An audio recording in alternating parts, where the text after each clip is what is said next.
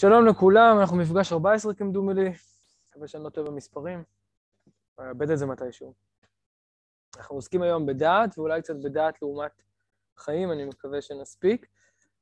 אה, אני אקרא מעט מאוד, בעיקר מתוך אה, עץ החיים, ואת כל השאר אנחנו ננסה לדון עליו אה, בעל פה.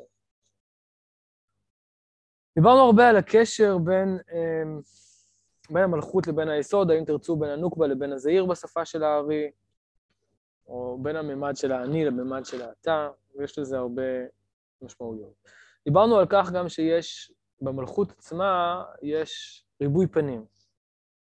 המלכות עצמה היא מחזיקה שינויים, היא מרובת גוונים. יש בה גם ריבוי וגם שינוי. יש בה גם אפשרות לאחדות כמובן, אבל לא על זה אני מדבר כרגע. לא על מה שיכול להתפתח, אלא על האפשרות שלה להחזיק הרבה דברים, ממילא היא מחזיקה את מושג הריבוי. הדבר הזה דומה למשל לאישה הרה, שיש הרבה דיונים בגמרא, האם היא שתיים או אחד. כלומר, הרבה פעמים שמשהו מתפתח בתוך משהו, או משהו מחזיק בתוך משהו, תמיד יהיה את הדיונים, מהי מערכת היחסים ביניהם. אז יש ריבוי ויש שינוי. מזה נמשך המושג טוב ורע. אני רוצה רגע לברר את מושג הטוב ורע, זו נקודה חשובה. המלכות נקראת עץ הדעת טוב ורע. אז מעט לאט נפרק את המשפט הזה, את המונח הזה. מעט נעסוק בעץ, אחר כך נעסוק בדת, כרגע נעסוק בעיקר בטוב ורע, ובסוף נעסוק במושג החיים, שהוא המושג שאותו מנגידה התורה והקבלה למושג הדעת. טוב ורע זה עניין יחסי. מה שאנחנו קוראים טוב ורע, זה לא טוב ורע מוחלט, זה עניין יחסי. אני אתן לזה דוגמה. אין משמעות של טהרה בלי משמעות של טומאה. אדם לא יכול להיטהר ללא אפשרות של טומאה. אין אפשרות של מילה בלא אפשרות של עורלה. הדבר הזה הוא נקודה נורא נורא חשובה. דיברנו על זה בפעמים הקודמות ביחס למשל לפסיכולוגיה, למושג הבחירה לעומת מושג הרצון. האדם בוחר, הוא בוחר בין אפשרויות. מה שנקרא ברירת המחדל, או בהינתן המציאות, אז מה הדבר הכי פחות גרוע שהוא... זה לא באמת טוב, זה טוב ביחס. ולכן גם בפסיכולוגיה, אדם הוא מחפש את הטוב, או את העונג. מה זה העונג? הימלטות מרע. אדם צמא, צמא, צמא, צמא, אה, הוא שתה לרוויה, הוא נמלט מהצמאון. זאת אומרת, הטוב הוא הימלטות מהרע. והרע מזין את הטוב, והטוב מזין את הרע, אלה מושגים יחסיים. עכשיו, בתוך מושגים יחסיים יכול להיות כמה מערכות יחסים. הם יכולים להיות זה לצד זה, אבל, גם לא עלינו, הם יכולים להיות זה בתוך זה. ואז נוצר אה, אפשרות של בלבול, של ערבוב של זהות, של חוסר הבחנה בין טוב ובין רע. כשרוצים לעשות אפשרות של תיקון, שהיא אפשרות, שהיא אפשרות אה, מתקדמת, שאנחנו עדיין לא שם, אי אפשר לעשות אותה בלי הבדלה, בלי הבחנה. אתה לא יכול לקחת חלקים מהרע, להפוך אותם לטוב, או לתקן את המקולקל, אם אתה לא מבחין בין מקולקל למתוקן. המושגים פה הם לא מדויקים, הם רק כדי לתת את המשמעות. אז אם כן, דיברנו על נקודה ראשונה של משמעות היחסיות אה, בין טוב לבין רע. דוגמאות ממש מעשיות לדבר, למשל, זה כוונת שתי השעירים. שתי השעירים זה כבר מצב שכבר נהיה ערבוב. אז שנייה, עשיתי סיכום וטעיתי. אוקיי, אז דיברנו על טוב ורע כמושג יחסי, לעומת מושג המוחלט שנקרא חיים. אין לו מזיק בינתיים את המושג חיים, כי לאט לאט נתקדם. והסברנו שבתוך מושג הטוב ורע יכול להיות מצב שיש ערבוביה, וזהות, ויש מצב של מערכות יחסים, אחד ליד השני, זה משפיע, זה, יש כל מיני מערכות יחסים, אבל לא ערבוביה. עכשיו, זו נקודה ראשונה שאני רוצה להגיד, וכל זה מתרחש בתוך המלכות. נקודה שנייה שמתרחשת בתוך המלכות, שהיא עץ הדעת, שדבר, המלכ... למלכות אין מצב של ריק. לא יכול להיות מצב שהיא תתמלא, רק מדבר אחד, בלי שיהיה את האפשרות של הדבר השני, במדרגת הטוב והרע אני מדבר עכשיו, לא במדרגת אחרת. זאת אומרת, אם היא לא מתמלאת ממקום אחד, היא תתמלא ממקום אחר. נסביר את זה. יש ציור של גויה, רישום, תחריט. תרדמת התבונה מעוררת מפלצות. תחפשו בגוגל, תראו. ברגע שאין התגלות, הסוד של הציור הזה, ברגע שאין התגלות של הבינה, של סוד החיים, או בשפה שלנו, בשלב שאנחנו נמצאים עכשיו בלימוד, ברגע שהמלכות היא ריקה, שהיא מנותקת מיסוד, היא מנותקת מהמדרגה שמעליה, היא מתמלאת ממקום אחר. ממה היא מתמלאת? היא פונה אל החוץ. היא עושה outsourcing, היא עושה מיקור חוץ. ברגע, כי למלכות יש תשוקה עצומה, ולכן היא נקראת כלה. פה אני מערבב עוד רובריקה שנמצאת בתוך שער א', א', נקראת כלה. זו תשוקה כזאת היא עצומה, זה כמו בחורה שזקוקה לאהבה באופן אקוטי, אם היא לא תשיג בחור טוב, אתם יודעים לאיפה היא תלך. המלכות חייבת להתמלא ממשהו. אין מצב של ריק. יש תשוקה להתממשות. תשוקה להתממשות עד כדי כיליון. זה ממש חשוב להרחיב למה זה, ואם כבר דיברנו על עיקרון העונג, צריך לדבר על עיקרון הטנטוס, אבל אני רוצה להתקדם. עקרון הטנטוס זה עקרון המוות של פרויד. שעקרון המוות הוא חלק מעקרון החיים. מוות אצל פרויד זה לא רק להתאבד, זה היכולת להרגיש חי. דרך זה שאתה יכול להרוג את עצמך גם באיזשהו מקום, או להרוס את עצמך, מה שנקרא הרס עצמי, כן? זה לא חייב להיות מוות במובן לדפוק כדור בראש, זה יכול להיות גם כל דבר אחר. יש עונג כזה. יש תשוקה גדולה להתממשות, ויש ריק קיומי. זה המצב של המלכות שהיא ריקה, ולכן היא לא יכולה להיות ריקה. אין ריק קיומי. אם לא יהיה טוב, יהיה רע. עכשיו, הרע הזה, אני ממשיך, הוא הפנייה אל החוץ. וזה נקרא רע ממש. מה זאת אומרת? כבר דיברנו על זה שהמלכות יכולה להיות מחוברת לעולמות הקדושה, ואז היא חלק מהמושג הייחוד. לא יכול לחזור על כל המושגים, לכן תנסו לחזור על העיקרון, שאני יודע שלא הרחבנו עליו הרבה, אבל בכל זאת דיברנו עליו, שנקרא עיקרון הייחוד, וזה איך שהמלכות, דווקא בגלל זה שהיא יכולה לאסוף הרבה דברים, היא יכולה גם לאחד אותם. זה מאוד בקצרה, מאוד בגדול. אבל ברגע שהיא לא מלאה, אז היא פונה אל החלקים שמחוצה לה, שהם לא בסוד הייחוד, שהם מחנות הנפרדים, ככה הוא קורא לזה. מחנות הנפרדים הם עולמות שבו אי אפשר לבוא לחיבור. יש בעולמות, בעולמות החיבור, בעולמות הייחוד, יש מצב של חוסר ייחוד שיכול לבוא לייחוד. זוג מתחתן, המצב לא משהו, אבל הם יכולים לבוא לייחוד. הם כרתו איזשהו ברית. הברית זה החיבור בין היסוד לבין המלכות. הם כרתו איזשהו ברית. אבל זוג שאין להם חיבור, אין ביניהם ברית. בין אם אין בהם ברית כי יש בהם הבדל פיזיולוגי, הבדל טבעי. הם לא יכולים להעמיד, להעמיד תולדות, הם לא יכולים להעמיד תולדות רוחניים, הם לא יכולים להתחבר רגשית. לא, לא משנה לי עכשיו מה, זו דוגמה. דוגמה שהיא קשורה לאמת, כן? הם לא, יכול, לא יוכלו לעולם למלא אחד את השני. ומשום כך, תמיד יהיה פנייה לחוץ. עכשיו, פנייה לחוץ ברמת הסוד היא לא חייבת להיות בגידה של ממש. היא יכולה להיות גם אה, פלירטים. אוקיי?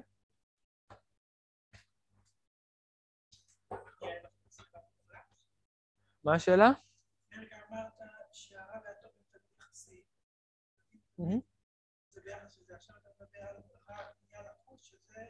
זה רע ממש. הפנייה לחוץ היא רע ממש. רק רע. אוקיי, אז יש טוב ורע, יש רע ממש, שזה נקרא עולמות הפירוד. יש טוב ורע, שזה ניתן לבירור, לא דיברנו עדיין איך, אבל זה ניתן לבירור. זה קצת הדוגמה שאמרתי, שהם מתחתנים לא טוב, אבל הם יכולים לתקן את זה. ויש חיים, שזה מעל לטוב ורע. בסדר? כן, אבל, אבל, אבל, אבל ביחס לשאלה, אני מדבר עכשיו על הרע הגמור. הרע הגמור זה שהמלכות מנותקת מהברית, שהיא לא בברית עם היסוד, היא לא בברית עם העולמות שמעליה, היא לא, בשפה של המקובלים, היא לא מושכת שפע, לא נשפע עליה טוב. היא בור ריק. כשהיא בור ריק, הבור ריק, אין בו מים, הווים במים יש בו נחשים ועקרבים, אין ריק. הם, הם מובנים בתוך המציאות. הם מובנים בתוך המציאות בשתי סיבות. אחד, בגלל המושג שנקרא עולמות הייחוד ועולמות הפירוד, וזה מושג שלא נכנסנו אליו, למה הקדוש ברוך הוא ברא עולם שיש בו עולמות הייחוד ועולמות הפירוד? למה נהר יוצא מעדן וכולי וכולי, להשקות את הגן, הגן זה מלכות, ומשם ייפרד. למה משם ייפרד? שאלה טובה, אבל יש עולמות הפירוד, אוקיי? בגדול, בגדול נקרא לזה ככה. במושג הגבול יש שני חלקים. פה אני קצת מרחיב בגלל השאלה. למה צריך להיות פירוד? אני לא נכנס לעומק יותר מדי שזה, רק בגדול. במושג הגבול יש שני חלקים, גבול פנימי, גבול חיצוני. מה זה גבול חיצוני? למשל, משפחת שרמק, יש שלט על הדלת. מחוץ לדלת, באופן קצת מטאפורי, כן? זה כבר לא הבית שלך. בסדר? אבל יש גבול פנימי, יש חדרים, יש גבולות בין הורים לילדים, נכון? יש אפילו גבולות בינך לבין הבת זוג שלך, שהיא בשר מבשרך. אפילו, אפילו, אפילו, יש גבולות בינך לבין עצמך. והצנע לכת עם אלוהיך. נכון? בסדר? אז תגיד, כל הגבול אותו דבר, יש גבולות, זה גבולות, כן? לפעמים לא מבחינים ביניהם. בעולמות שמחוץ לקדושה אומרים, אה, גבולות, גבולות, אבל דתיים שמים לעצמם גבולות, וחונקים את עצמם, כן? אז צריך להבחין בין סוגים סוגים של גבולות. יש גבולות שהם מפרידים, מאפשרים לך ליצור משפחה. הגבול של הדלת הוא גבול שמאפשר לך ליצור משפחה, כי אם לא היה דלת, כל הגבולות שבפנים לא היו קיימים בכלל. הגבולות שבפנים, מעבר לזה שהם הם מתפתחים, הם דינמיים, לא דומה הגבול בינך לבין אשתך בשנה הראשונה, לשנה השנייה וכן הלאה, בסדר? מעבר לזה, הם גבולות שמשמשים ביצירה דינמית של הקשר בתוך הקשר. למשל, אתה ששומר נאמנות לאשתך, זה לא כמו הדלת של הבית שלך. מתוך שאתה רוצה להידבק באשתך, אתה משתמש בגבול הזה, שהוא חלק מהותי, הוא פנימי, כן? הוא חלק מהותי ממושג אהבה, ברמת המשל אני מדבר עכשיו, כן? מדבר בשפת המשל. לעומת זאת, הגבול של הדלת, הוא בא להרחיק אה, יסודות זרים. שוב, מטאפורית, זה לא אומר שלכל אחד בשכונה יש אה, שדים שרוצים להיכנס לתוך הבית, כן? אבל רעיונית, החומה של העיר, איך שצריך לקרוא לזה, בסדר? היא באה למנוע מגבולות זרים להיכנס פנימה. הגבול בינך לאשתך לא בא למנוע מגבולות זרים להיכנס... מאישה זרה אולי כן, אבל אם אתה שם גבול, למשל, שומר על המקומות ש... של השפה, שומר על הגבולות של היחסים ביניכם, אפילו לא קונה לה מתנה יותר מדי יקרה, כי זה יפחיד אותה. נגיד, לא משנה, יש הרבה גבולות של היחסים שהם בתוך מערכת הקשר, אבל הם גבולות. זאת, יש גבולות שמטרתם להרחיק, ליצור הפרדה. עכשיו, זה נכון, עתידה ארץ ישראל שהתפשט לכל הארצות, הגבול הוא לא בהכרח מוחלט. לפעמים הוא יכול לעמוד פה, ואז לזוז קצת יותר החוצה. נכון, אבל לא, זה הזכרתי ברמז כמה פעמים. אבל עדיין, גם אם הוא לא מוחלט, יש שתי מערכות יחסים של גבול. בסדר? נחזור על זה כשנדבר על חוקים ומצוות. אבל זה עונה לשאלה? אוקיי. אז אני מסכם בשלב ביניים, טוב ורע, יש רע מוחלט, המילה מוחלט היא גם קשה קצת, רע של פירוד, רע שלא יכול לבוא לידי איחוד, לא יכול לבוא לידי חיבור, הוא מייצג את עולמות הפירוד, ויש לו תפקיד, קצת נגענו בו בשאלה שלך, מה התפקיד של החוץ והפנים, חייב להיות משהו שיוצר מושג שנקרא אינטימיות. בשביל ליצור מושג שנקרא אינטימיות, אתה חייב ליצור הבדלה. אני שוב משתמש בשפת המשל, אבל אני מקווה שזה מובן. ולכן פוליאמוריה זה פקקט, כן? או נישואים פתוחים, זה קשקוש. בשביל ליצור מושג של אינטימיות, אתה חייב הבדלה. גם בתוך הזהות האישית שלך. בסדר?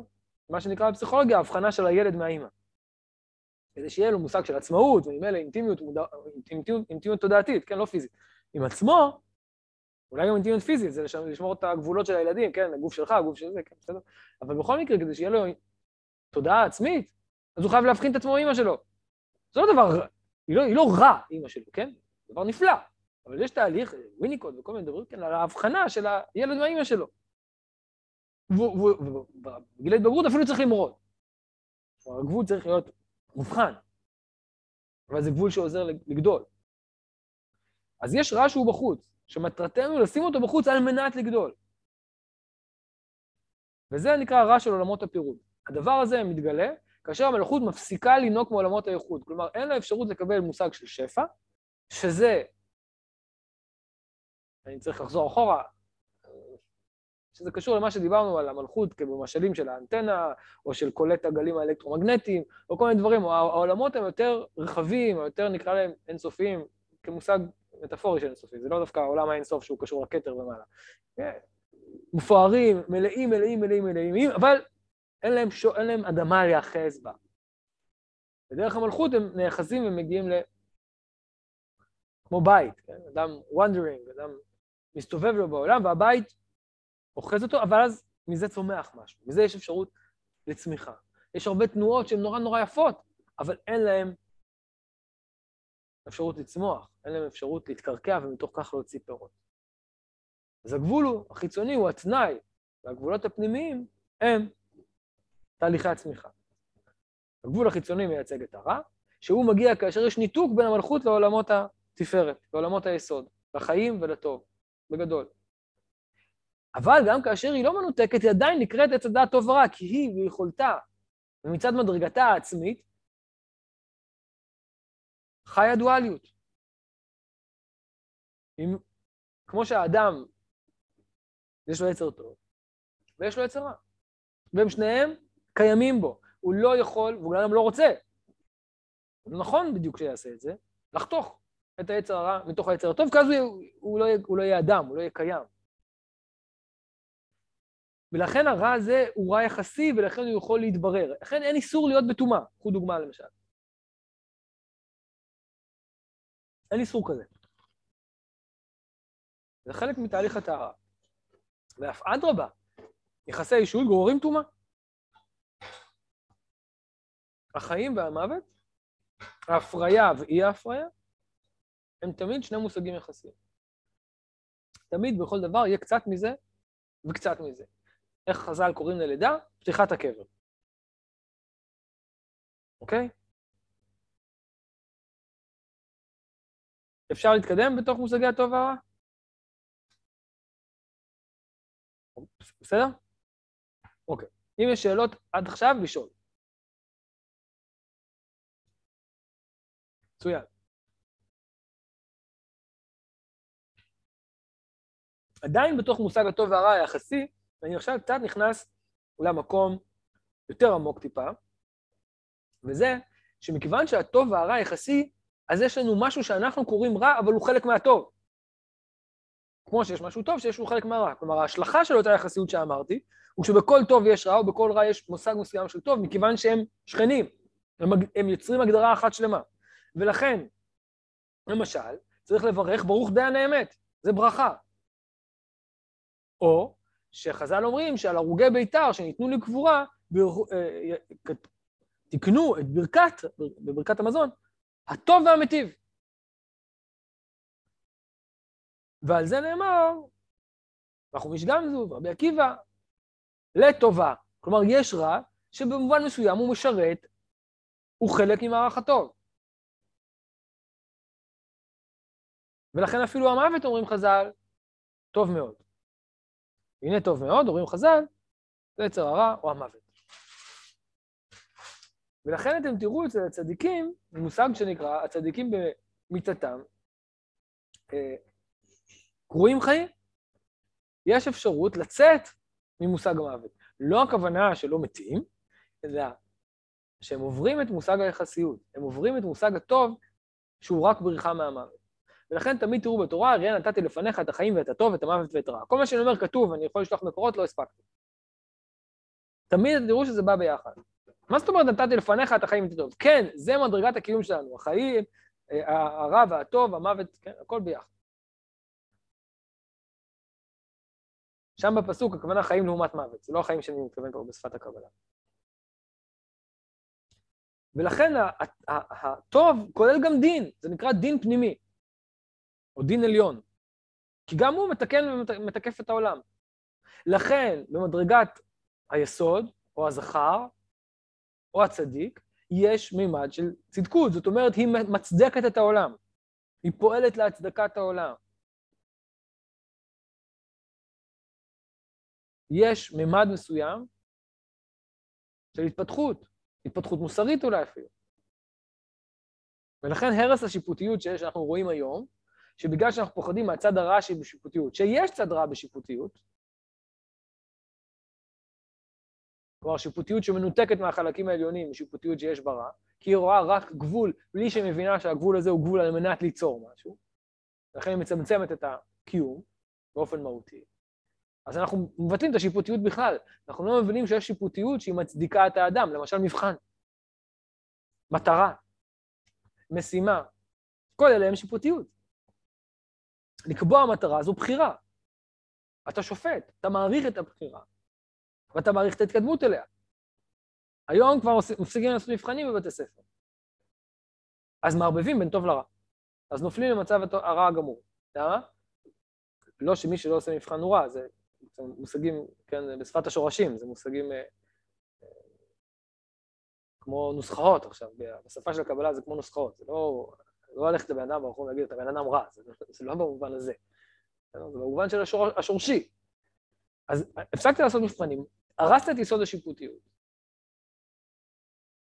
כנ"ל לגבי קשר זוגי. קשר זוגי חייב, כתובה, חייב אה, מסגרת חיצונית. זה לא אהבה עצמה, אבל, אבל אי אפשר להגדיר, אי אפשר, אי אפשר לדבר על אהבה בלי זה. אי אפשר להיכנס למידות העליונות בלי המלכות. אי אפשר להיכנס לקשר נישואים בלי כתובה, שזה גבולות וחוקים ושיפוטיות. ויש כל הזמן תהליך של התממשות הכתובה. נכון? יש חלק בכתובה שהוא ייתן לה, וייתן וייתן כל החיים, לא, לא, לא במקרה של גירושים. יש חלק בכתובה שהוא גירושים, בסדר, זה הצד הרע. זה הצד שמגן עליה מנפילה לחלוטין לחוץ על הקליפות, סבבה. אבל יש גם צד שאומר מה יקרה בתוך הנישואים, ואז זה צריך להיות מתמיד. לפרנס אותה, זה לא, אוקיי, פרנסתי. זה יכול להיות לפרנס עוד, לאו דווקא בכמות, כן? אז בתוך הטוב הזה יש גם דין, יש גם שיפוטיות, יש גם מוסר. ההורים מייסרים את הילד כדי לקדם אותו, ונותנים לו דין. אומרים לו, נו, נו. בצורה נכונה, בסדר, אני לא מדבר עכשיו חינוך, זה לא שיעור בחינוך. זה לא נכונה, על פי דרכו, הכל טוב, בסדר. אבל אם הם לא ייתנו לו מוסר, הם, אם הם לא יחזקו את הגבולות שלו, הם, אם הם לא יעזרו לפתח מודעות לגבולות והיכולת לפתח גבולות, כולל מתי להגמיש אותם, מתי להגדיל אותם, מתי... אז הם לא יגדילו אותו. אז המלכות לא תגדל ולא תדבק ליסוד. אז הילד לא יתפתח. אז הצד הנקבי שלו, הצד המקבל שלו, הצד היונק שלו, יתפתח, ואז יהיה ילד מפונק, ושפת הזכויות תפרח. מגיע לי, מגיע לי, מגיע לי, תביאו לי, תביאו לי, תביאו לי. למה? כי אני קיים. עצם מושג הקיום הוא כאילו, תב... מכריח את האחרים, ולכן באמת צריך להפיל, כן? לכן קשה להחזיק, להחזיק תינוקות, צריך להפיל אותם, כי, כי אם אתה יולד תינוק שהוא משאבה, ואין לך שום יכולת הורית לגדל אותו, כי אתה לא יכול להיות שיפוטי. וחלק ממה שאתה לא יכול להיות שיפוטי, כי אתה לא מכיל שיפוטיות על עצמך. כן? אתה לא מכניס את עצמך לאיזשהו מערך שיפוטי. אז מה אתה צריך עוד אחד? שישעבד אותך? צריך רק לתת לו בלי שום שיפוטיות? בלי לגדל אותו? בלי, לראות טעם בלגדל אותו? לגדל אותו במובן ה... לא רק להאכיל ולהשקות אותו, כן? לא זאת הכוונה. אז אלה דוגמאות להבין את המערכות יחסים האלה. עכשיו, מה קרה בחטא הדם הראשון? בחטא הדם הראשון, אנחנו עוברים עכשיו שלב. בחטא הדם הראשון נוצר הערבוב. לא רק שהיה יחסיות ודואליות בתוך המלכות, כמו שדיברנו בשיעור הדואליות של המלכות, אלא גם נוצר ערבוביה. וזה, בלשון של הקבלה, אכל את הפירות עם העורלה. או קיים יחסים עם העורלה. כלומר, התחבר לנקבה, לפעמים זה נקרא חיבור, לפעמים זה נקרא ניתוק, אני נותן פה את שתי הדוגמאות. התחבר לנקבה עם איזושהי חציצה, עם משהו שלא מאפשר לו חיבור גמור ודבקות, גמורה. במובן הזה הוא כאילו התחבר למישהי אחרת. כלומר, החטא על דרך החיבור היה ערבוב טוב ורע, אפשרות אחת להבין את זה, וכולם נכונים. זו אפשרות של ברית. אי אפשר לכרות ברית כאשר אתה מנ... שם חציצה על עצמך. למשל, אתה אומר לאשתך, אני אוהב אותך שתי שליש, התקדשי לי לחצי. שתי שליש. מה רע? זה הרוב. אז תחפש מישהי אחרת. כולי המוריה כזאת. אני חושב שרוב האנשים... עכשיו, כמובן, יש ברטנד, היום אנחנו בעידן של ברטנד, נצל אותי ואנצל אותך וזה בסדר. כלומר, אני מפחד, אתה מפחד, אז בואו ניצור מערכת יחסים ששתינו שומרים על הפחד שלנו מוגנים, אנחנו לא מקבלים, לא מתעלים לסוד הייחוד, אבל, אבל זה בסדר, שנינו יכולים לנצל אחד את השני וזה בסדר. אוקיי? סטוץ כזה. מחר יהיה עוד אבוקד. אז מה, הסטוץ לא הלך, אז מחר יהיה עוד אחד. זה בסדר. כי זה רק עת. זוכרים שאמרנו שהמלכות זה עת, זה רגע, זה רגע בזמן, ואתה נותן רגע אחר. MTV, תמונות מתחלפות, כל רגע אתה עם תמונה אחרת, הכל בסדר. אתה לא, לא מקבל עם זה תמונה שלמה בכלל, המוח שלך מתחרפן, אבל זה בסדר, אתה יכול להתמסטל מול זה, וזה זה עושה את העבודה. לא יודע, MTV זה של זקנים, לא יודע, אני, אני יודע בכלל מה אני מדבר, אבל בסדר. אולי רק חנוך ויאיר, אבל בכל מקרה, אז... אז אדם הראשון, אפשרות אחת להבין, זה כמו ביאה, כמו להתחבר למשהו, אבל שאתה לא שם, אתה דוחף את עצמך לשם, אבל יחד עם חציצה. אפשר לראות את זה כחצי, ואפשר לראות את זה כמו חציצה. אז אתה לא שם. הכוח שלך שם, השליטה שלך שם, לא יודע, הכניסה שלך שם, אבל האני שלך, הכוחות חיים שלך, נשארים אצלך, אתה לא מפרה. ויש לזה לפעמים בהלכה, והמבין יבין. אתה לא מפרה את המציאות. אתה לא מוכן לעשות את הסיכון, ושדוד אוהב אותך, וכל כך אוהב אותך, שמוכן לעשות לך בת או בן או משהו. עכשיו, זה סיכון. אני לא רוצה לקחת את הסיכון, זה לא רוצה להפקות. ולכן שיח... זה נקרא השחתה, שיחת ארצה.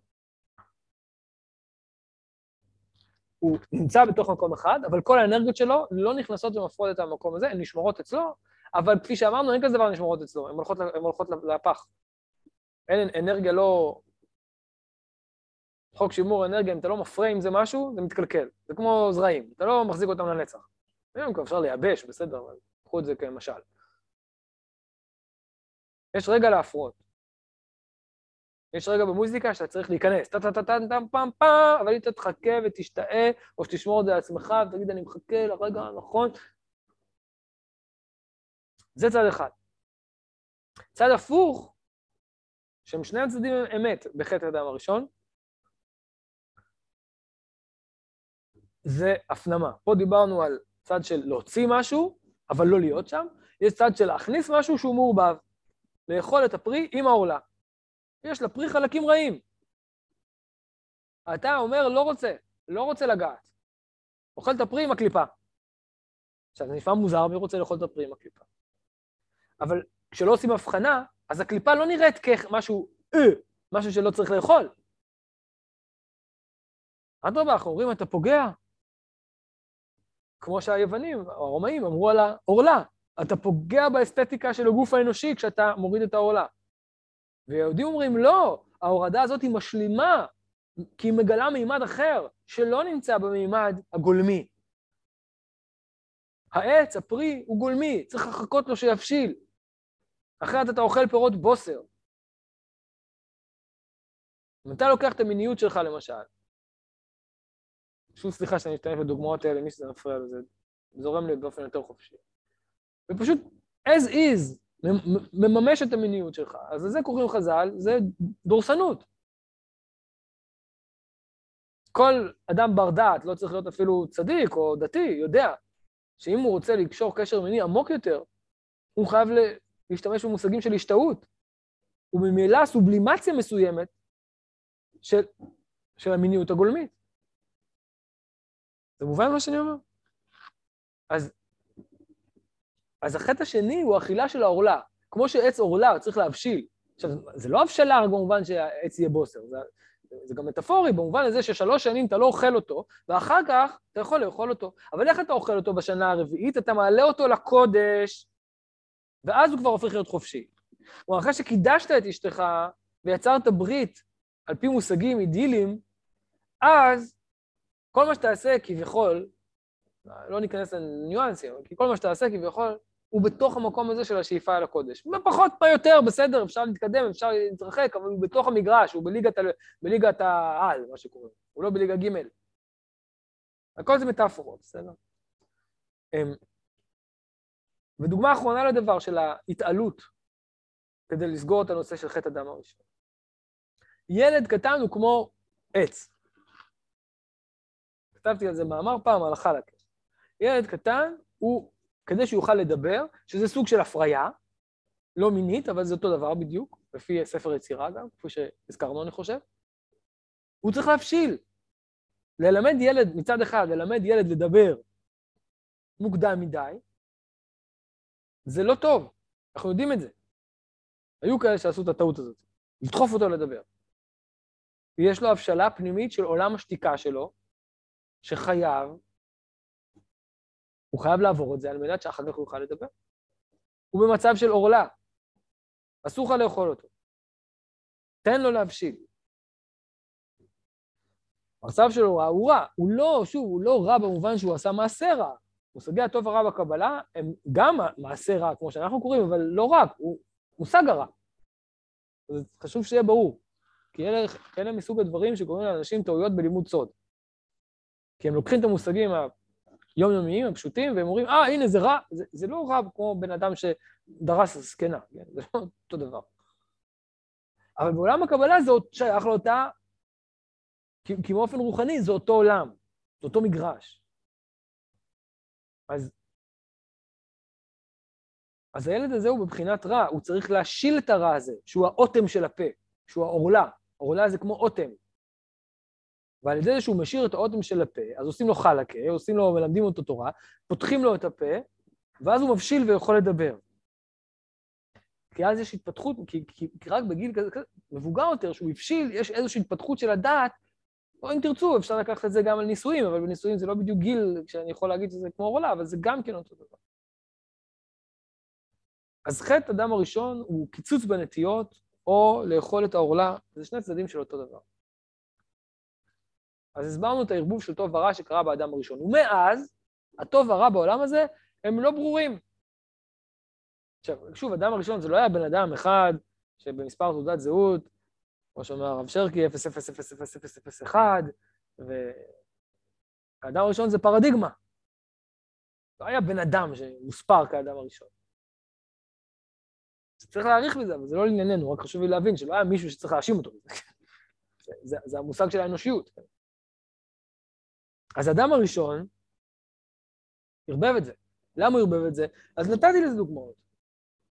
כי זה לא, אתה לא יכול להבין לפעמים, כמו ילד למשל, שלא יכול להבין איך שלא לאכול מאכלים מסוימים, או לאכול אותם בסדר מסוים, זה, זה הורס לו.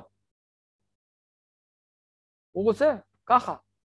והוא מרגיש שזה מצמצם אותו, ומגביל אותו, וחונק אותו, והורס אותו. אתה אומר לו, לא, יש דרך לאכול. יש קצב לאכול, אתה צריך לאכול לאט, אתה צריך לאכול קודם את זה, יש תהליך של בירור, צריך ללעוס, אל תבלע. והוא בולע. אותו דבר במיניות, אל תדרוס. זה להתפתח, וכן הלאה. בין אם בזמן, בין אם בנפש, בין אם באנרגיה, וכן הלאה. אז זה הרבה יותר כיף, אני אומר את זה בכנות, זו מטאפורה שאני חוויתי על עצמי. הרבה יותר כיף לבוא עם כל הכוח, לאכול שוארמה בתחנה המרכזית, בלאפה, בעמידה, עם הריח של האוטובוסים, אתה נותן שם את הביס, לא מעניין אותך מי רואה אותך, מוריד חצי לאפה, התחילה נוזלת על הרצפה, אתה מרגיש כמו איזו חיה טורפת ומשחרר את החיה שבך, כמו שהיה פרסומת כזאת צ'יפס או לא יודע, משהו כזה. שחרר את החיה שבך, זה טאפו צ'יפס, לא יודע.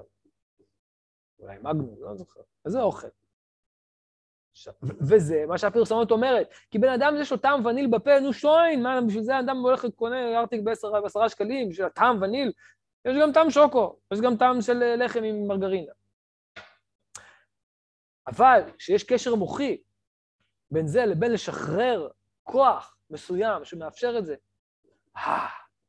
זה חוויה מטריפה, באמת, אני לא אומר את זה בציניות, באמת, ולברר את זה זה בירור קשה, זה שבן אדם אין לו ברירה, הוא עושה בירורים שאין לו ברירה. אה, זה סוכרתי, זה רע, וזה אין לו ברירה, בסדר. אוקיי, זה גם בירור, במדרגה נמוכה. כי אין בו מספיק דעת. הדעת מברר את הטוב והרע. לכן נקרא עץ הדעת טוב ורע. אני כבר מתקדם. אז הנקודה, הנקודה של חטא הדם הראשון היא ברורה? תשאל, תשאל בקול. דבר אחד, דיברת כאילו על שני פנים, על אחד אכילת עורלה והשני כיסוי עורלה. נכון. נכון. אחד זה הפנמה, אחד זה הוצאה. בחצי משפט קראת לראשון קיצוץ בנטיות. נכון. קיצוץ בנטיות זה ניתוק של המלכות, שיש בה את מושגי הטוב ורע היחסיים, מהדעת, שהיא מכניסה לתוכה מושגים שהם מעבר לטוב היחסיים, וממילא מבררת אותה, או יותר נכון ממלאת אותה, בדבר שהוא מגביה אותה קצת ממושגי היחסיות, נקרא לזה ככה. אז קיצוץ זה הניתוק. ניתוק, קיצוץ זה ניתוק, כן. אבל מושג הקיצוץ יכול להיות ניואנסים גדלים, כמו שבן אדם, למשל, בן אדם מדבר וליבו אין איתו. הוא מה שנקרא גנבת דעת. למה זה נקרא גנבת דעת? כי, כי זה מה שקורה. עכשיו, לגנוב זה לשמור. גנוב הוא איתי. כלומר, זה, זה כאילו לא, לקחתי משהו שהוא לא שלי, או במובן מסוים לא נתתי לך משהו שהוא שלך. זה אותו דבר. גניבה זה לא רק לקחת משהו שלך, גם לא לתת לך משהו ששייך לך, זה גניבה. אז אם אני מפריע אותך, וזה יכול להיות מפריע בדיבור, זה לא מיני דווקא, כן? ואני משאיר אצלי את מושג הדעת, בכוונה, לא מדבר שזה בירור, וזה לא מבין, ואני לא מבין, ואתה לא מבין, בסדר, זה, זה תהליכי בירור, כמו שאמרנו. אבל אם משאיר אצלי את מושג הדעת, אני גונב ממך את הדעת, גנוב הוא איתי.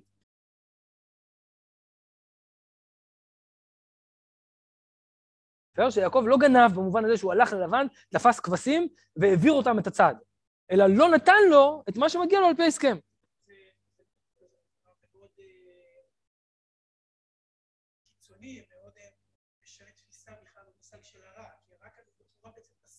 נכון, זה רק כאילו, לא נתתי לך, זה הרע, נכון, זה משנה תפיסה במושג של הרע. שנייה, אני פשוט צריך לחזור, שנייה, אני פשוט צריך לחזור למה שאתה אומר, כי אחרי אני שוכח ולא שומעים את זה אחר כך אנשים אחרים.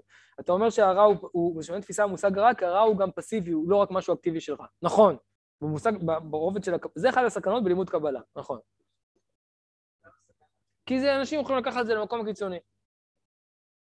או לעשות מעצמם איזשהו, אה, להלקות את עצמם על, אה, על הרע שהם דשים בעקב- בעקביהם, שהוא רע פסיבי, שהם לא בטוח יכולים להשתחרר ממנו. אנחנו לא צריכים לתקן את הכל, אבל אנחנו צריכים להכיר בזה. או שהפוך, הם יעשו את זה אצל אחרים. הם ילכו להילחם ברע פסיבי לפני שהם מבינים את הסדר ואת ההדרגה, זה דברים מדהימים. צריך מאוד מאוד להיזהר מהדברים האלה, זה מאוד מסוכן. כי יותר קל לדבר על טוב ורע במובן החוקתי. יש טוב, כן, של אסור ומותר, אופרטיבי, עם הגדרות ברורות וכן הלאה. אבל להתחיל לדבר על במובן המחשבתי, ואפילו מחשבתי פסיבי,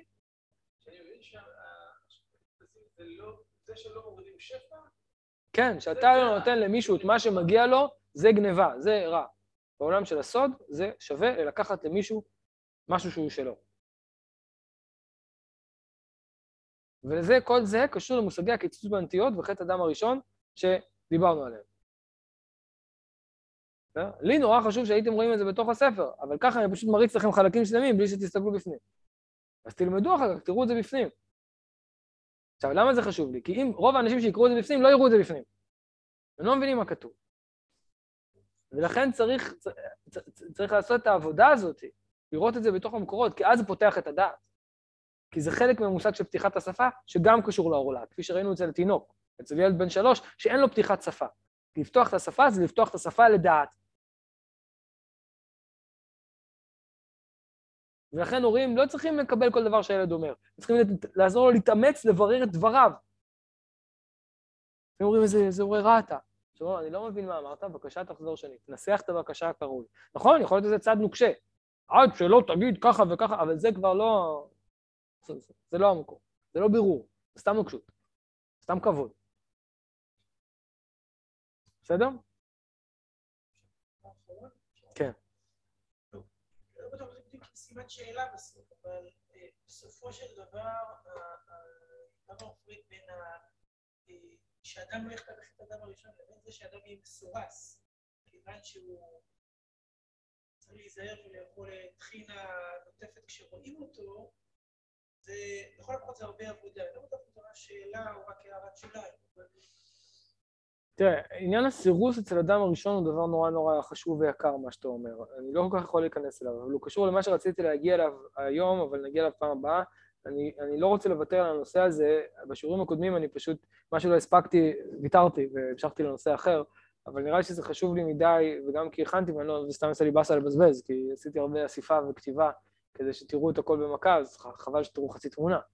אמ, אז אנחנו נמשיך עם זה פעם הבאה, וזה קשור למושג החיים, כי לפי דעת הרב, בספר פה, האדם הראשון, החטא שלו היה שהוא לא אכל מעץ החיים.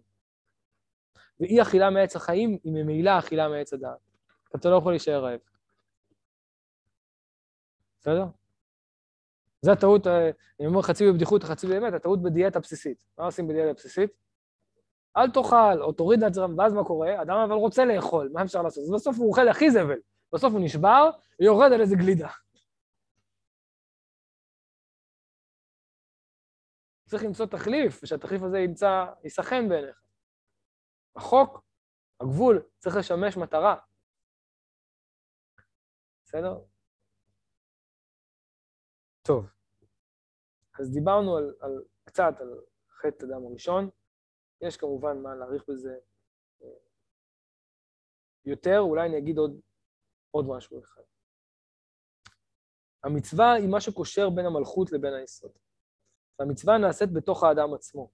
כלומר, עבירה בתפיסה של הקבלה היא קיצוץ בנטיות האדם, היא ניתוק של האדם מהמקור העליון. יש שני, יש שני סוגים של מצוות. יש מצווה שהיא חוק, שהיא קשורה למושג הגבול, אני אאריך בזה עוד רגע, שהיא מתקנת את הבלבול והערבוב של הבירור שאמרנו, ולכן אין בה טעם. היא לא קשורה לפרי, היא קשורה לעץ, בשפה של הטעם והעץ, כן? היא קשורה להבדלה, היא קשורה לדלת של הבית, היא קשורה לכל הדברים שאמרנו מקודם. כי כל מטרתה ליצור מרחב של פיתוח אינטימי. אוקיי? כמו שאומר הרב קוק, צריך שיהיה אני כדי שיהיה אתה. אז אתה חייב קודם כל לשים בידול, כמו תהליך ההתבגרות של ילד. אני חוזר על דברים שאמרתי היום. אלה מצוות שאין להם טעם, הם נקראים חוקים. ומטרתם ליצור את הבידול, ולכן לא יכול להיות להם טעם, כי אין להם טעם, במובן אפילו הפשוט של המושג טעם, לא אוכלים אותם, כן? הם רק יוצרות את הבידול. אדם שמקדש אישה, הוא לא נמצא איתה בקשר, נכון? קידושין, לפי חז"ל, הוא אוסר אותה על עצמו ועל כל העולם, הוא רק יוצר בידול. אבל מתוך בידול אפשר להגיע לקשר. בסדר? הבידול אין בו טעם. גם בשיווק יש בידול וייחודיות. אתה לא יכול ליצור ייחודיות אם אין לך בידול. מה אתה מוכר? הכל. אני עושה את זה מאוד יפה, אבל אני מוכר הכל. אף אחד לא מוכר יפה כמוני. אני מחייך מאוזן לאוזן, אף אחד בתל אביב, בדקתי, לא מחייך יפה כמוני. אבל מה אתה מוכר? הכל. בסדר, אין לך בידול. את לא כמו כולם, כמו שנאמר, הכי מיוחדת. נכון? כן. שכחתי של מי הרגע. משינה, משינה. נכון? וגם יש בזה סוד, אבל אני לא יודע, לא יודע, תגלי לי מיד, כן? זה כבר שלבים עליונים. אבל את לא כמו כולם, זה בידול, הכי מיוחדת זה ייחוד. אבל חייב להיות בידול. ולכן יש מושג שנקרא חוק, זה נמצא בפסקאות ש... של הכותרת של חוק. החוק הוא מבדיל, הוא יוצר גבול וגדר. ולכן אתה לא יכול לראות את היופי של אשתך אם אתה מחפש את היופי הכללי. כי חלק ממושג היופי הוא זה שאתה מתמקד בו. כן, זה ניסוי מפורסם של דן אריאלי. נתנו לאנשים לבחור איזושהי יצירה שתתפרס שלהם, שתתפרסם, אני קצת מקצר ומעוות, כן? אני, סלחו לי, אני פשוט בגלל הקיצור, זה רק דוגמה, אני לא רוצה להאריך בזה. נתנו לאנשים לבחור יצירה שתתפרסם בעיתון, שתי קבוצות ביקורת, אחת נתנו לה, אמרו לה, תבחרו יצירה וזה יתפרסם בעיתון וזהו. תתחייבו אליה. השניים אמרו, בתאריך הזה וזה, תשלחו כך וכך יצירות, ואתם יכולים להחליף עד שזה יתפרסם, וזה, עד, ל... עד שזה יורד לדפוס, תחליטו מה אתם רוצים. כלומר, לא היה התחייבות ליצירה עד רגע ההדפסה. לא היה תהליך של בידול עמוק, שבידול מהותו גם התחייבות, כפי שאמרתי על הדלת של הבית, כן? מהותו גם יצירת מרחב אינטימי, או בחירה, או התחייבות, או ברית. שהברית היא מאפשרת את הקשירה ליסוד, הדלת מאפשרת את הקשירה ליסוד. בסדר, אני חוזר כדי שהדברים ככה יתחברו ויהיו ברורים. ואז מה קרה? מי היה יותר מרוצה? הקבוצה הראשונה. והוא עשה עוד ניסויים כאלה עם אנשים שבחרו תמונות, ולא משנה, יש הרבה הרבה הרבה ניסויים כאלה. אני לא מעריך בזה, יש וריאנטים בין הניסויים, וכל אחד מגלה קצת משהו אחר, אבל כן. כשאתה בוחר, עצם תהליך הבחירה פותח לך את החלון, המלכות פותחת את הדלת, הבידול של המלכות פותח את הדלת, לגלות את העולמות העליונים. אם אתה מדבר על יופי כללי, אתה לא יכול להתאהב ביופי. ואני לא סתם אומר יופי, כי יופי זה קשור לתפארת. או היכולת לראות, ואז כשאתה מתאהב ביופי, אתה יכול להיפתח שוב חזרה ליופי הכללי, שהוא, שהוא בתפארת. שהיופי המפואר, כלומר שכולל את הכל. אבל אתה חייב לעבור דרך מדרגה של בידול. כלומר, אתה יכול לראות את היופי של כל העולם באשתך, על ידי זה שבחרת אותם, אשר בחר בנו, מכל העמים, כמו רב צבי יצחק. שמתוך הבידול אתה מוצא את הכל בתוך דבר אחד. אלוהים מצד עצמו, האינסוף יכול למצוא את הכל בהכל, בסדר, אבל אנחנו שייכים למלכות, כלומר למדרגת האני. יש לנו גבול. אבל דרך הגבול אנחנו צריכים גבול כזה שייפתח לאינסוף. ויש פה שתי טעויות, יש, יש פה גם טעויות של דתיים, שחושבים שהגבול הוא גבול, והוא קדוש מצד עצמו. הגבול הוא לא קדוש מצד עצמו, הוא מטרה. הוא אמצעי, סליחה. אתה צודק. בסדר? אוקיי. אז זה החוק, והחוק הוא חלק מתהליך הבירור של חטא אדם הראשון, ולכן גם יש חוק פנימי וחוק חיצוני, כלומר חוקים שאמורים לעשות את הדלת של הבית, או כל דוגמה אחרת שנתתי מקודם, וחוקים שהם חוקים מתפתחים, שהם יותר קשורים למצוות עשה, שהם, לא, שהם יותר משפטים, יש להם טעם, אפשר לאכול אותם, אבל שניהם חוק. עכשיו, בתוך העולם של הערבוב, האדם הראשון שערבב, כי הוא עשה מה שהוא עשה, אז נוצרו מצבים של ערבוביה, ואנחנו כל הזמן צריכים לעבוד איתם, ויש לנו מצוות שעוסקות בערבוביה, כמו למשל שני השעירים. אנחנו כבר מתייחסים לרע, אנחנו לא יכולים להתעלם ממנו. הוא חלק מתהליך ההתקדמות שלנו. חייבים לתת חלק שעיר לעזאזל. הוא חבר שלנו. הוא חלק מהמושג האלוהי. ורק ככה אנחנו יכולים לתקן אותו. ויותר מזה, יעקב ועשיו, ובמדרשים אתם תראו שסוד שני השעירים הוא-הוא סוד יעקב ועשיו, הם נולדים בכרס אחד. והם למעשה זהות אחת, הכל כל יעקב, ועדיין ידי עשיו, הם זהות אחת שהתפצלה לשניים. אבל שנייה, שנייה, אבל יעקב לוקח את האישה של עשיו. ומפה מתחיל לאט לאט, תהליך ארוך, שעדיין לא הסתיים. כן? שירת הים, בסוף אנחנו אומרים. בסוף אדום מתוקן.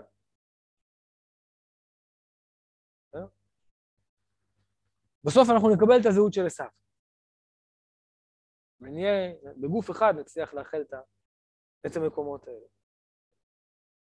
כן.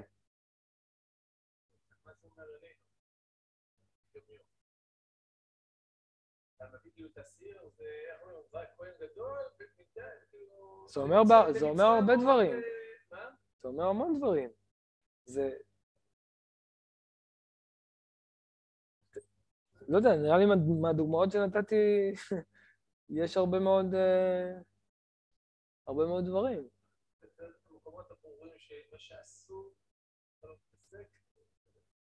לא, אבל גם האסור הוא, הוא, חלק ממטרה מסוימת. זה אומר מה, להבין... אתן עוד דוגמאות לחטא, אדם הראשון, שתבינו, כי חטא אדם הראשון חוזר בוורסיות שונות לאורך התנ"ך. כשאנשי הדור הפלגה אומרים, נעשה לנו שם, הם אומרים שמושג השם שייך אך ורק המלכות, הם הופכים את המלכות לאוטונומית, דהיינו מנתקים אותה שוב מהעולמות העליונים. הם אומרים שהשם הוא השם שלנו. או בשפה של מרקס, האדם המציא את אלוהים כדי לתת לעצמו איזשהו משהו. ולכן האדם יכול להיות אלוהים בשפה של ניטשה.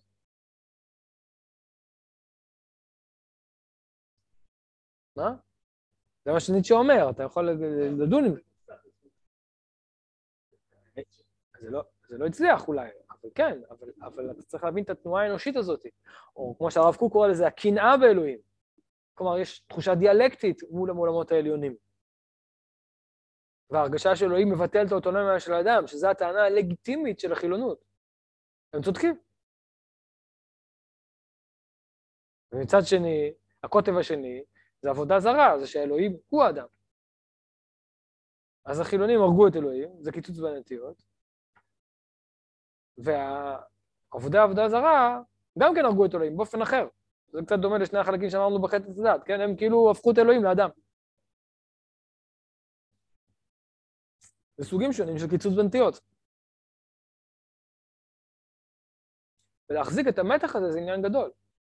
להחזיק את הקשר לאינסוף, ולהחזיק את העצמאות, להחזיק את האני יחד עם האתה, להחזיק את האתה יחד עם האני, ולכונן מערכת יחסים מפרה מצד אחד, אבל יציבה מצד שני, זה עניין גדול. אז זה אומר קצת דברים על מה שזה אומר לנו. אבל ברור שאתה לא יכול לקחת את עולמות הסוד ולהגיד, מה זה אומר לי מחר בבוקר שאני נוטל... אבל אני כן יכול להגיד לך, התכוונתי להגיע לזה, לאיזו כוונה פשוטה בכונן הדעת, אבל עדיין לא הגעתי לשם. או למושג עת רצון, עדיין לא הגעתי לזה. אנחנו די, די באמצע. אז אלה דוגמאות ל... ל... או לבן הארמי, זה גם קשור לזה, לחטא דת, אבל אני לא יכול להסביר למה, למה, כי עדיין לא הסברתי את המושג של אה, לבן. אז הקיצוץ או ההשחתה יכול להיות בדרך עבודה זרה, כמו שראינו, או דרך גילוי עריות והשחתה של הברית. וגם כן שימו לב לביטוי המפתיע שכתוב בתורה, לא תשחית את עצה. השחתת העץ היא על אותו לשון של השחתת הזרע. או השחתה של עבודה זרה, כתוב בנים משחיתים. זה אותו יסוד. וכשאין השחתה, וכשיש, היסוד גם נקרא אל חי, כמו שראינו, דיברנו בשיעור הקודם על החיים והמוות כמשיך, כמתח בין החיים והמוות. אז הארץ יכולה לגלות חיים, ואפילו רצון. ארץ שרצתה לעשות, אומרים חז"ל, שרצתה לעשות רצון קונה, תוצא הארץ נפש חיה. החיים נובעים מתוך הארץ עצמה. זה כמו שאפשר ליצור אה, עובר רק מהאישה, כביכול. או זה מה שנקרא, שהנקבה מפנימה את הזכר. נקבה תסובב גבר. נקבה מפנימה את הזכר, הופכת להיות זכרית מיני ובה. או אם תרצו בשפה של הקבלה, אנדרוגינית, היא הופכת להיות אנדרוגינית. וזה קשור לעניין של המיניות. מיניות, כשאני אומר מיניות, הדתיים כועסים עליי. כשאני אומר מגדר, אז אה, שמרנים כועסים עליי. זה כבר לא יודע מה להגיד, הפוליטיקלי קורט כבר אני לא יודע מה לדבר. אז הכוונה לזכר ונקבה, בסדר. לא ליחסי. בסדר? זה, זה קצת, הוספתי עוד איזה נקודה שצריך להבין. אמ, אוקיי. אז נשארנו אה, שלוש דקות, אז אני חושב שנעצור כאן. אנחנו צריכים, אולי אני אגיד עוד משהו קטן על, על, על החוק. הבדלה יוצרת גם סדר. דיברנו רק על הבדלה, אבל לא חידדתי שזה מקובלים, וזה חלק שאני באופן אישי קשה לי עם מקובלים. אני קצת אדם שאוהב כאוטיות ובלאגן, אבל זה עניין אחר, סוד אחר. אבל אצל שערי ההוראה זה מאוד מאוד ברור, וגם אצל הארי. סדר, סדר, סדר זה התיקון. הבדלה היא חלק מהסדר. וצריך להיות היררכיה וסדר, והמלכות נמצאת למטה, אז, אז כשהלמטה הוא למטה, אז הלמעלה הוא למעלה. הרמוניה, לא קקופוניה, בשפה של המוזיקה. ובמובן הזה, לפחות מה שהספר שעריה מציג, זה תפיסת עולם כביכול מודרניסטית כזאת. אבל זה קצת מודרניסטית כזאת. אז זה כתוב בשערי צדק, עמוד 37 מהדורה הזאת. אה, אוקיי, אז זה קצת, אה, קצת דיברנו על ה... מה זה, אה, לא השלמנו את העניין של הגבולות, אני רוצה עוד לדבר על היחסים בין הגבול והבלי גבול, שזה מה שאמרנו, החוקים הפנימיים, או הגבולות שבעצם מאפשרים את הגילוי של אי הגבול, כן? על זה לא מספיק אה, דיברנו, אבל אה, זה נעשה כנראה בפעם הבאה. אנחנו הולכים לדבר גם על מושג הדעת, לא דיברנו, דיברנו בעיקר על מושג הטוב ורע, על מושג הערבוב היום דיברנו, דיברנו מה זה טוב ורע יחסי, לא אמרתי מה זה לעומת, אמרתי שזה לעומת החיים, ולא הסברתי עדיין את מושג החיים, בסדר, מה נעשה? אז דיברנו על מושג הסיכום, דיברנו על מושג הטוב ורע, על כל המורכבות שלו, על מערכות יחסים בתוך הטוב ורע, על רע שהוא רע מעולמות הפירוד, על רע שהוא מעולמות היחסיות, שגם בו יש אפשרות של אה, הרכבה שכונית, זה נקרא, כבר, אם תרצו, תערובת, ואפשרות של תרכובת, שזה כבר ערבוביה. הסברנו על חטא הדם הראשון בקצרה, על כמה ניואנסים, והעמקנו בניואנסים של חטא הדם הראשון, שהתוצאה שלו הייתה ערבוביה בין הטוב ורע, וממילא המציאות שלנו היא מצב תמידי של ערבוביה בין הטוב ורע. והתחלנו טיפה לדבר על מושג התיקון דרך מושג החוק והמצוות שקושרות למקומות עליונים ועל יחסים בתוך המצוות, ובפעם הבאה נמשיך את הנושא הזה דרך להבין את מושג הדעת בעיקר, ואת uh, מושג החיים. אז uh, תודה רבה. עד כאן.